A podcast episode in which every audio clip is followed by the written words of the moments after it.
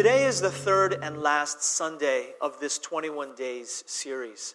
This 21 Days of Spiritual Pursuit, that's 3 weeks. The reason for the 21 days, 3 weeks, is they say it takes 3 weeks to build a habit. And I'm hopeful that this emphasis, this spiritual emphasis, will not just be something that we do today, but forthgoing. And even though we'll change the series, we'll be doing some different studies in the month of February, hopefully this emphasis will continue, this spiritual emphasis. But having said that, today is the last Sunday. It's the last Sunday where we will be in this, and then this coming Saturday concludes these 21 days. And so just to reiterate what Paul said during the announcements, we will be here together. I'll be here this coming Sunday at 6 p.m. I'm sorry, Saturday at 6 p.m., and we will be having a potluck. So from 6 to 7, there's going to be a time of corporate worship. The three congregations are going to gather together. Woven is going to be leading our own, not our own, we're going to be in the service together, but we have a 10, 15-minute slot that we're going to be leading. And then from 7 to 8, we're going to be eating together, breaking the fast for those who are fasting during this week. Breaking the fast from 7 to 8 p.m. with a community potluck. And so in case it wasn't clear, I want to just clarify, we want to invite you not only to come out, but to bring a dish. We're hoping that we can have entrees and side dishes. So even though you can bring drinks or dessert, we really encourage you to bring some kind of an entree if you can make it. So hope you can make it, and hopefully you can bring an entree. The food will be potluck, and it will be shared across all three congregations. So do bring a good contribution this Saturday. So, having said that, this being the last full 7 days in this series, just this series, although, again, we want to continue with this spiritual emphasis, what I'd like for us to do today is to look at the book of Lamentations. Lamentations chapter 3. And Lamentations is a good book for this series because it is a book about lament, it's a book about repentance, it's a book about self-examination. And in particular, for these 21 days, we want to do some self-examination. Yes, it's about prayer. Yes, it's about fasting.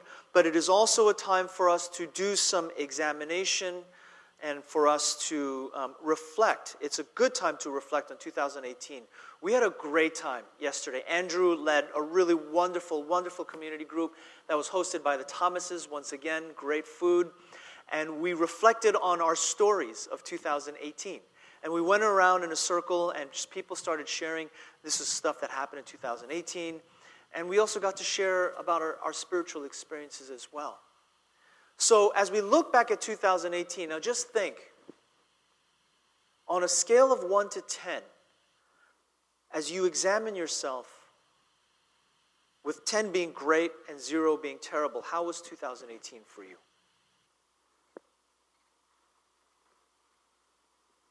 Was it on the top half? Was it on the bottom half?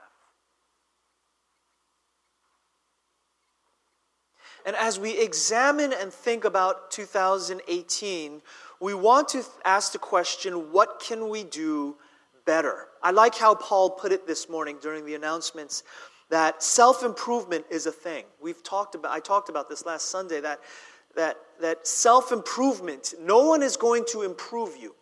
If you're waiting passively for someone else to make you better, then you will live the rest of your life very mediocre. Self-improvement is something that we take upon ourselves as we look into 2019. As we look into 2019 and as we reflect back on 2018, what are the areas, what are the things that, as I examine myself, that come to the forefront of my mind? So let's read. I'm going to read from Lamentations chapter 3. I'm going to look at these passages in the spirit of self-examination. Originally, we had this up on the screen with some artistic images rotating, but today you're just going to have to hear the word of the Lord. And if you have your Bible, you will have to look in your scriptures, which is good. So let's just do some Bible study as we look at Lamentations chapter 3, if you'll look with me. Lamentations chapter 3, verses 1 to the end. I am the man who has seen affliction because of the rod of his wrath. He has driven me and made me walk in darkness and not in light. Surely against me he has turned his hand repeatedly all the day. He's caused my flesh and my skin to waste away. He's broken my bones. He has besieged and encompassed me with bitterness and hardship. In dark places he's made me dwell. Like those who have been long dead, he's walled me in so that I can't go out. He's made my chain heavy.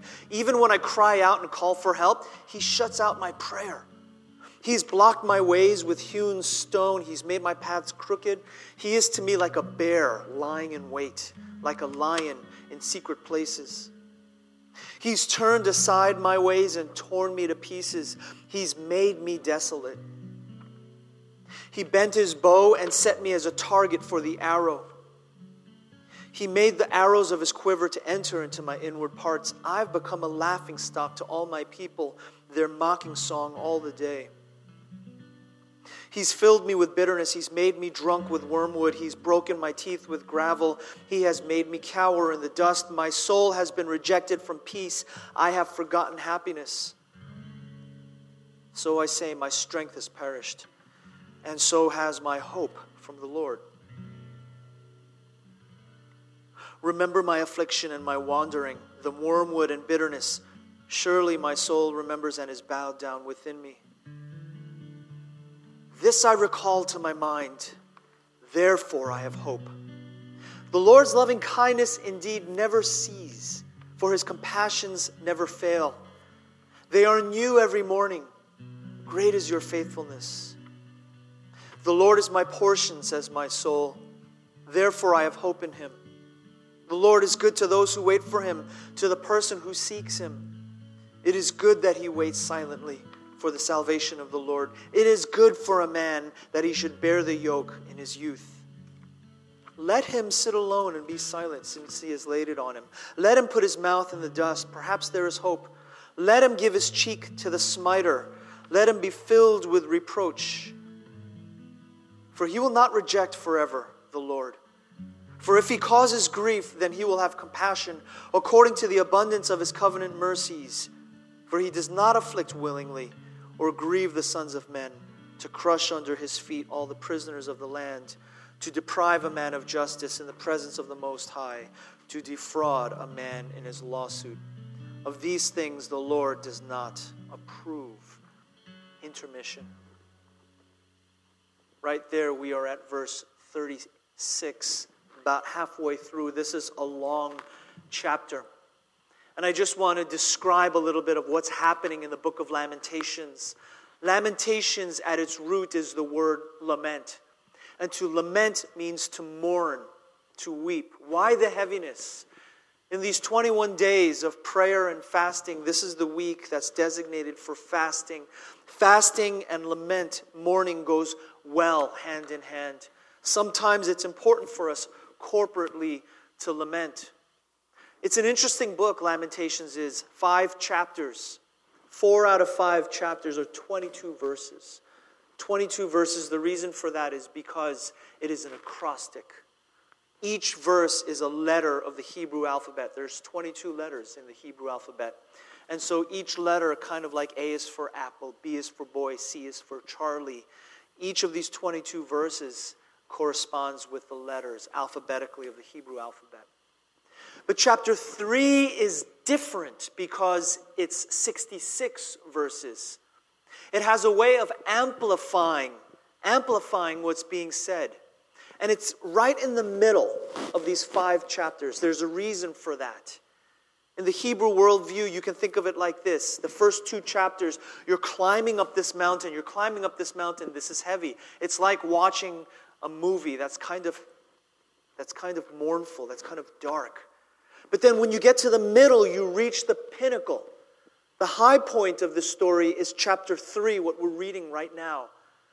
It's not 22 verses like all the other chapters. It's 66 verses. And so it's the letters of the Hebrew alphabet. It's the acrostic multiplied by 3. It's the high place of the mountain. And then the latter two chapters are spent climbing down the mountain, coming down. This is a thing. There's intentionality about this. There's intentionality. I've described this before, especially to the Sunday school people, that whenever you see something like this, it's not just information being conveyed, but in the artistry of the words, there's something being conveyed. That's why in prayer, our words matter. It's not just in the information that's being conveyed, but it's in the way it's being conveyed. Heck, if a song was communicated in a praise, or if it was in a poetic expression, if it was poetry slam, if it was a rap, either way, the way it's communicated also has significance. Lamentations has significance in the way that it's communicated. In this third chapter, in these 66 verses, there is something that's communicated three times over. So 22 times 3. Each verse, 3 times over. And what I want to call out are 3 themes that are communicated. First is repentance. Secondly is confession. And third and last is justice. And along the way, we're going to pause for prayers to read more scripture and to listen and to pray. This first theme that's tripled in Lamentations chapter 3 is repentance. It's repentance. Everything that I read from verse 1 to about verse 22. Now there is a method to the madness. There is a reason. So from verse 1 to 22, the first third, it's pretty heavy. It talks about God afflicting me. Whenever you see the pronoun him or he, it's referring to God. God is doing this to me. God is, now just to kind of bring this down to reality, how many of you have ever had or you've known that experience? Preach it, baby, preach it. Where you're like, God, why? Have you ever had the experience where it started out where you say, okay, well, this just happened because things were miscommunicated at the office. But then it gets to, well, this is happening because of the economy. Well, this happened because of things beyond my power, maybe the weather. But then it gets to a point where I don't know why this is. This is just beyond. Why is this happening? The only person left to blame is God. God, why? And we wrestle with that. Is it okay to blame God? Is it okay to accuse God? God, this wasn't my spouse's fault. This wasn't my teacher's fault. This wasn't the school's fault. This wasn't the economy's fault. I can't blame this on the president. Who is accountable for this? Is it fair for us to blame God? I can't give an answer to that, except to say that it's a thing. All throughout humanity's experience, when we came to wit's end and there was no one to blame, we've wondered, God, why is this happening? Who is accountable for this? And so the author in the first 22 verses is wrestling, is saying, God, you've done this to me. Why is this happening? But instead of shaking a fist at God and saying, I'm turning my back and I'm walking out the door and we're done. Instead of doing that, he comes to a conclusion. And that conclusion is in verses 25, 26, and 27. That's a triplet. The Lord is good to those who wait for him. It is good that we wait silently. It is good for a man, for a woman, that we should bear the yoke in our youth. That's a triplet. And then after that, in verse 28, 29, and 30, that's also a triplet. They all begin with that phrase, let him, let him, let him. That's because that triplet of 3 lines all starts with the Hebrew letter yod, y. And what's being conveyed here, that translates let him sit alone and be silent, let him put his mouth in the dust, let him kiss the dust. Right? I'm a fan of boxing and the Rocky movies. So let him kiss the dust every now and then. You can't go the distance all the time. Eventually, you're going to kiss the dust. Let him give his cheek to the smiter. In other words, let him take a couple of punches. Let him take a couple of punches. You see, every now and then, sometimes we just have to close our eyes and take it on the cheek. We can spend the first 22 verses of our life saying, why God, why God, why? But in the end, sometimes we just have to take it on the cheek. Sometimes we have to kiss the pavement. Sometimes we have to take the hits of life. Why? What's the lesson in this, God? I don't know what the lesson is, but I'm just going to have to learn from it. It's kind of like this, if I can just share a story, share an analogy. It's not a true story for me, but it could be true for any one of us. Especially growing up here in Houston, this is pool country. And our children are going to spend a lot of time in the summer at the pool. But there's a father who has a daughter who's terribly afraid of the water.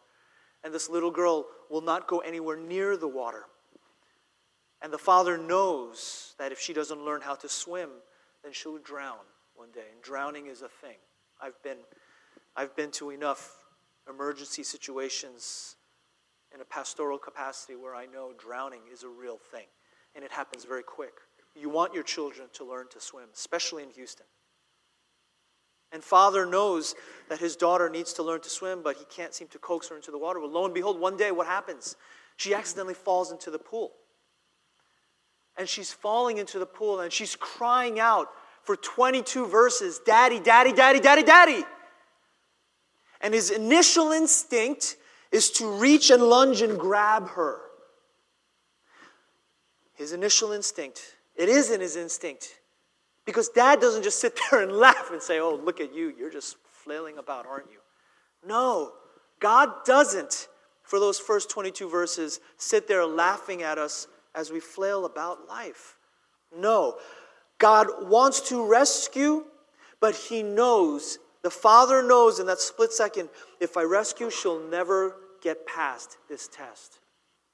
And so he kind of holds off. He's just within reach, enough so that she can reach and grasp for that hand. But he will not rescue just yet.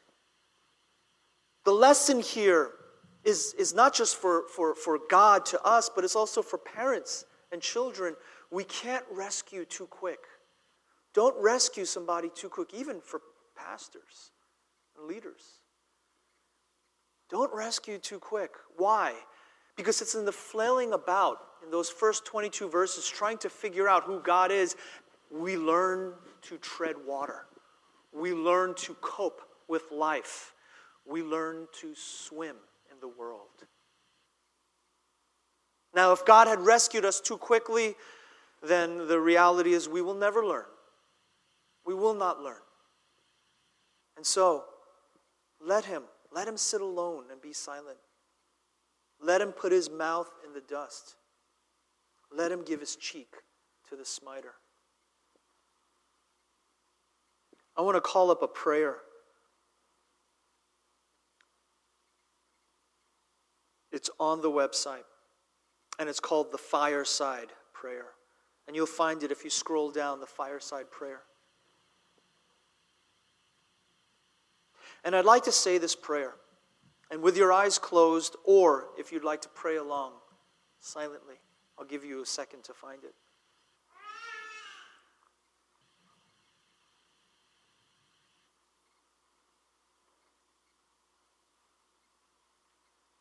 I'd like for us just to keep in mind this image of the flailing child in the water. The first 22 verses wrestling with why God doesn't rescue, but then discovering in the process that this is how I learned to swim.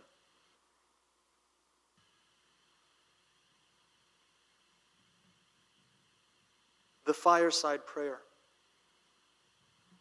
Dear Lord and Father of mankind, forgive our foolish ways. Reclothe us in our rightful mind. In purer lives your service find. In deeper reverence praise. Just want to invite you to engage those words, however you will.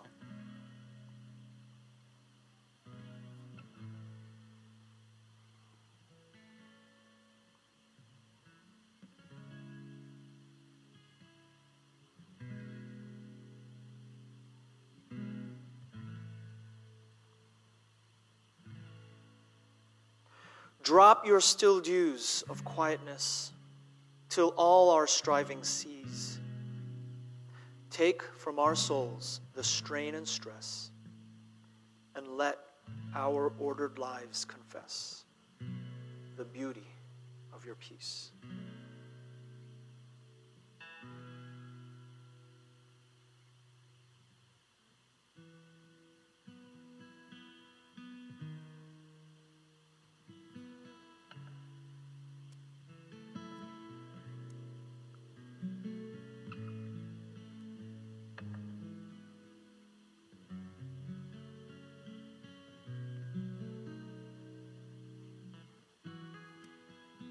Breathe through the heat of our desire, your coolness and your balm. Let sense be dumb, let flesh retire. Speak through earthquake, wind, and fire, O still small voice of calm.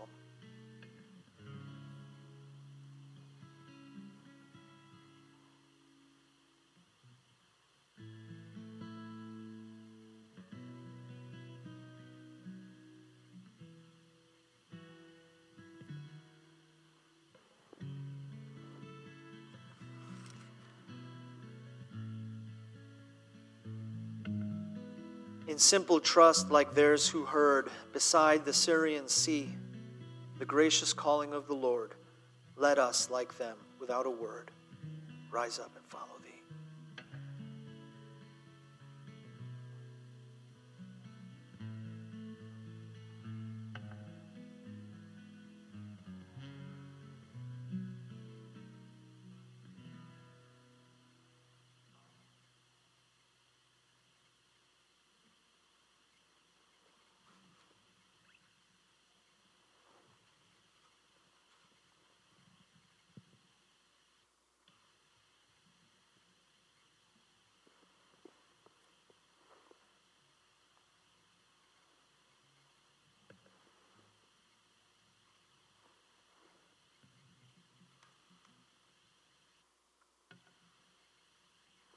I'd like to read the second half of Lamentations, if you could just hear these words. Lamentations, as Bobby plays in the background. Please, could you just play it a little bit louder? Who is there who speaks and it comes to pass unless the Lord has commanded it? Is it not from the mouth of the Most High that both good and ill go forth? Why should any living mortal or any man offer complaint in view of his sins? Let us examine and probe our ways, and let us return to the Lord. We lift up our heart and hands toward God in heaven. We have transgressed and rebelled. You have not pardoned. You have covered yourself with anger and pursued us. You have slain and have not spared. You have covered yourself with a cloud so that no prayer can pass through. You have made us mere offscouring and refuse in the midst of the peoples. They have opened their mouths against us, all our enemies. Panic and pitfall have befallen us, devastation and destruction. My eyes run down with streams of water because of the destruction of the daughter of my people. My eyes flow and do not cease. There is no respite. Until the Lord looks down and sees from heaven, my eyes bring pain to my soul because of all the daughters of my city. My enemies without cause hunted me down like a bird. They have silenced me in the pit and have placed a stone on me. Waters flowed over my head. I said, I am cut off. I called on your name, O Lord, out of the lowest pit. You have heard my voice. You did not close your ears. To my cry for relief, for help, you drew near. When I called on you, you said, do not fear. O Lord, you have pleaded my soul's cause. You have redeemed my life. O Lord, you have seen my oppression. Judge my case. You have seen all their vengeance, all their schemes against me. You have heard their reproach, O Lord, all their schemes against me. The lips of my assailants are their whispering, are against me all day long. Look on their sitting and their rising. I am their mocking song. You will recompense them, O Lord, according to the work of their hands. You will give them hardness of heart. Your curse will be on them. And you will pursue them in anger and destroy them from under the heavens of the Lord. The second overture that I want to look at is confession.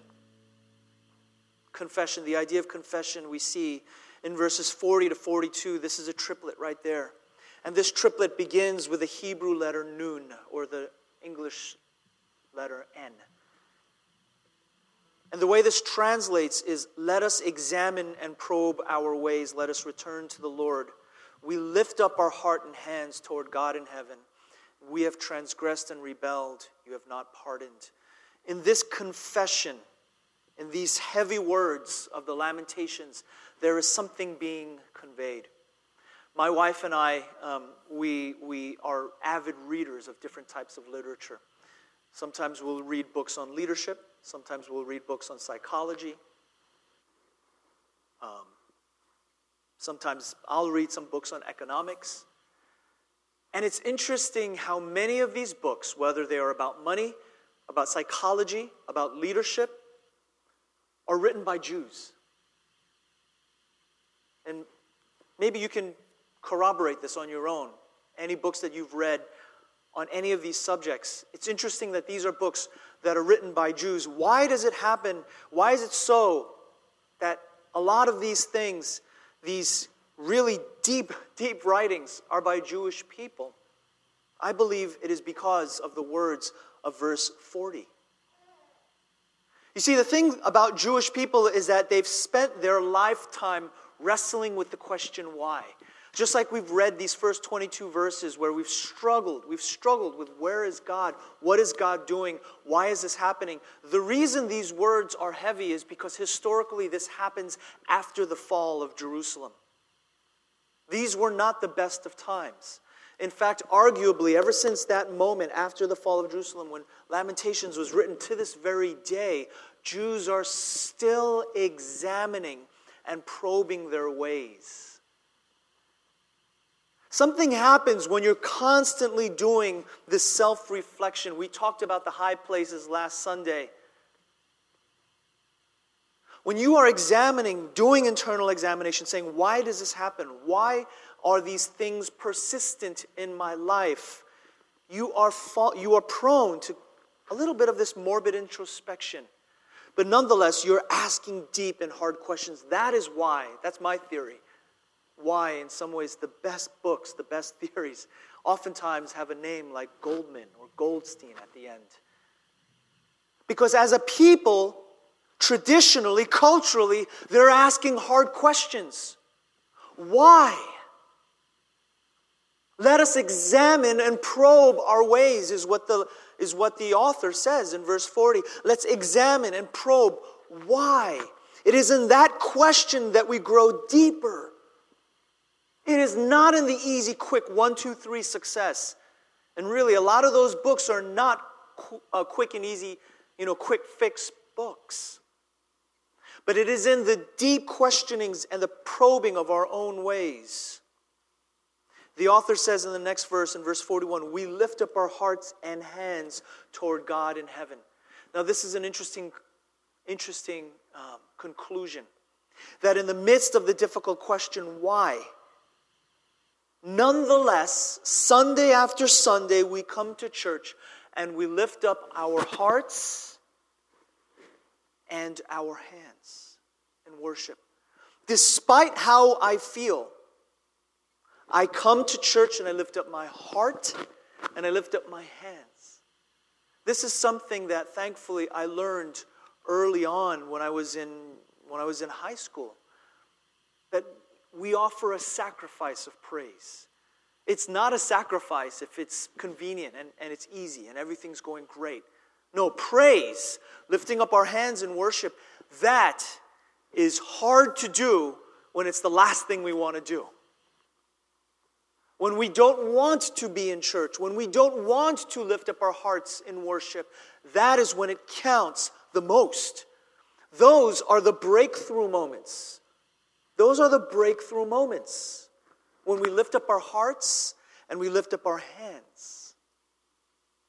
Listen, there's something interesting about this translation because it's translated for us, we lift up our hearts and hands. But some ancient documents, some ancient copies of this actually say we lift up our hearts in our hands.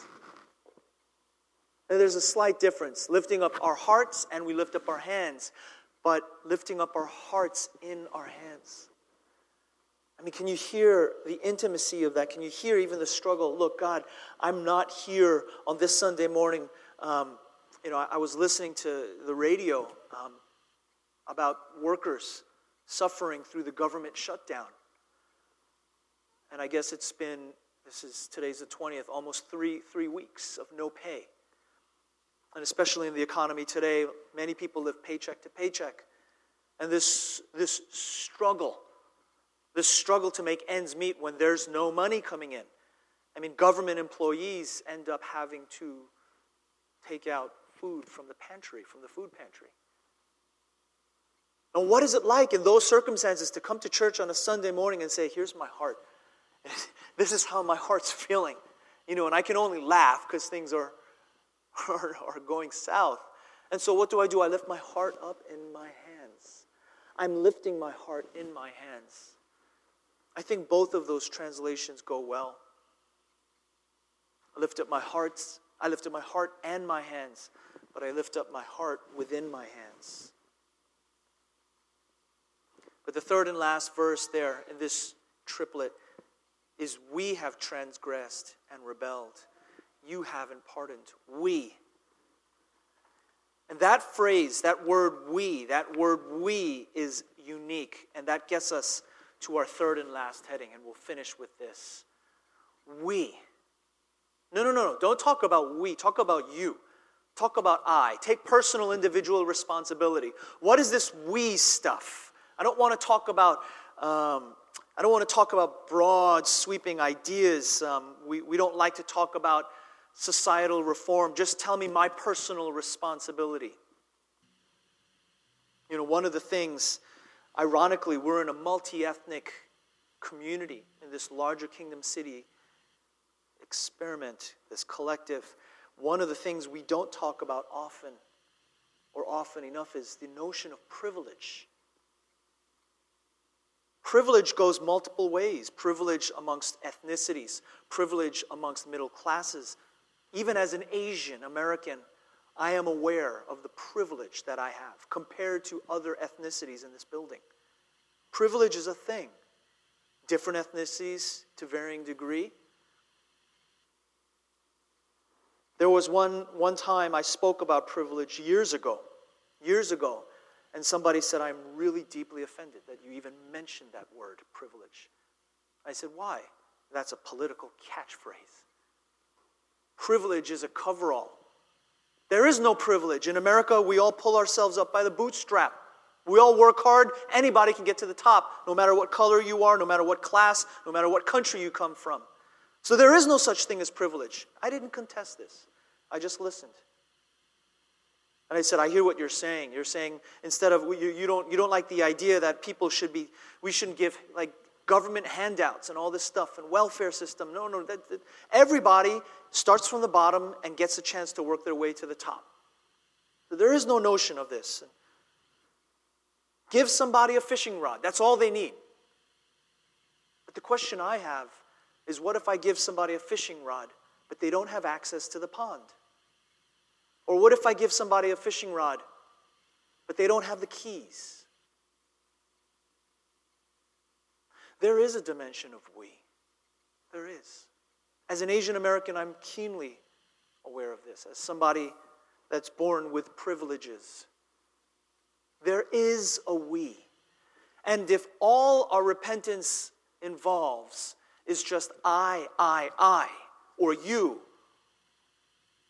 or it's only about individuals, and we don't see the complicity, if we don't see the plural, because the plural here is present. This gets us to our third and last heading, justice. Justice. They've asked me this coming Saturday to talk about justice.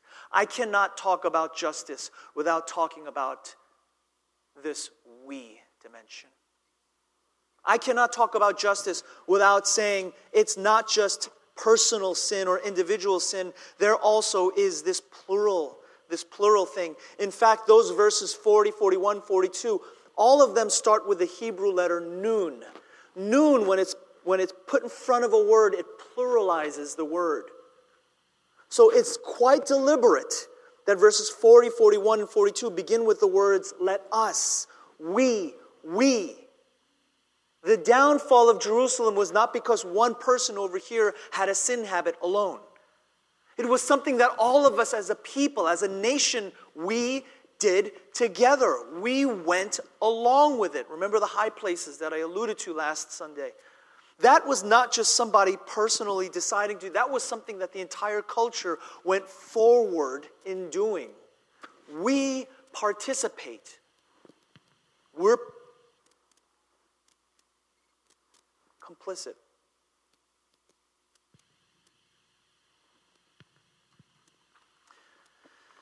This prayer was supposed to be on the screen, and that's okay. I'm not lamenting that. But I want you to hear the words. If you could close your eyes and hear these words.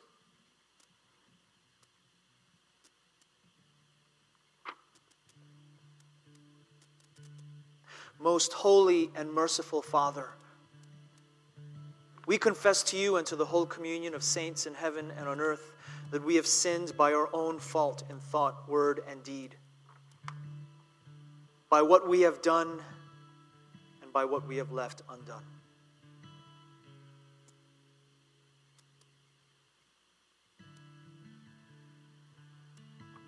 We have not loved you with our whole heart, mind, and strength. We have not loved our neighbors as ourselves. We have not forgiven others as we have been forgiven. Have mercy on us, Lord.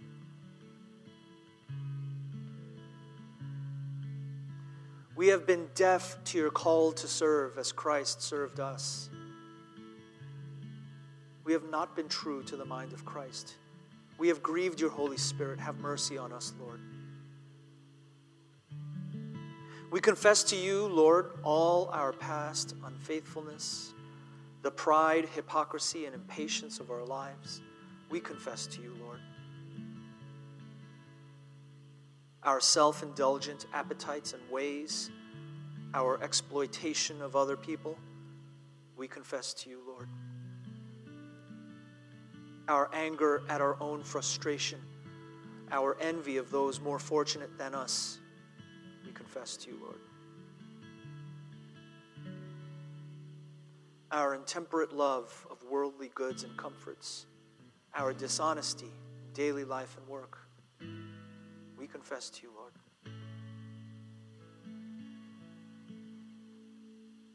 our negligence in prayer and worship and our failure to commend the faith that is in us.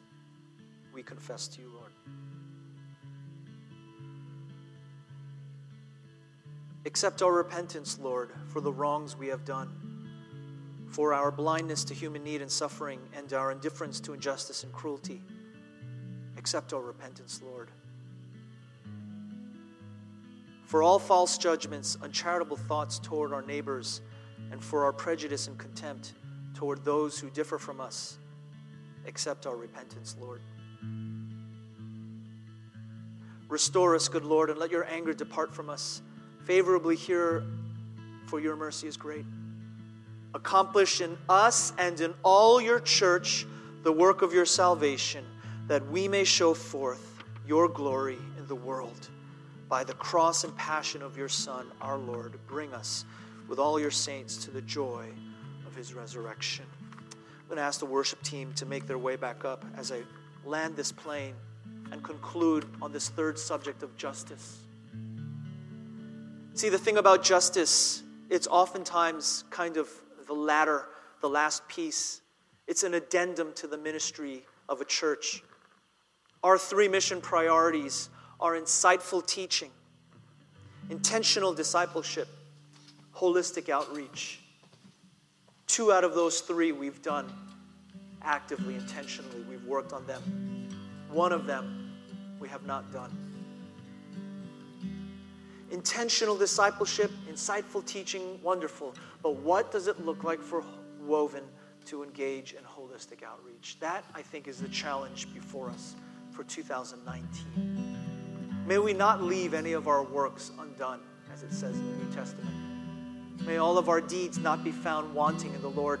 The Gospels are strong enough to even say that those who did not acknowledge the poor were the ones that would go to that side, the goats. It's pretty serious stuff. Pretty serious stuff. But what does it mean for a small church like ours to be engaged in holistic outreach? These are questions that we in 2019, and I want to challenge you to carefully consider that this will be the year that we look beyond myself, that we begin to see the corporate dimension, the we, and that we also see the other. Justice. Let justice roll. Let 2019 be the year where we make some headway, we break some ground. And along with intentional discipleship, insightful teaching, that we are also engaging in some real justice, compassion, and mercy. And we're looking beyond ourselves.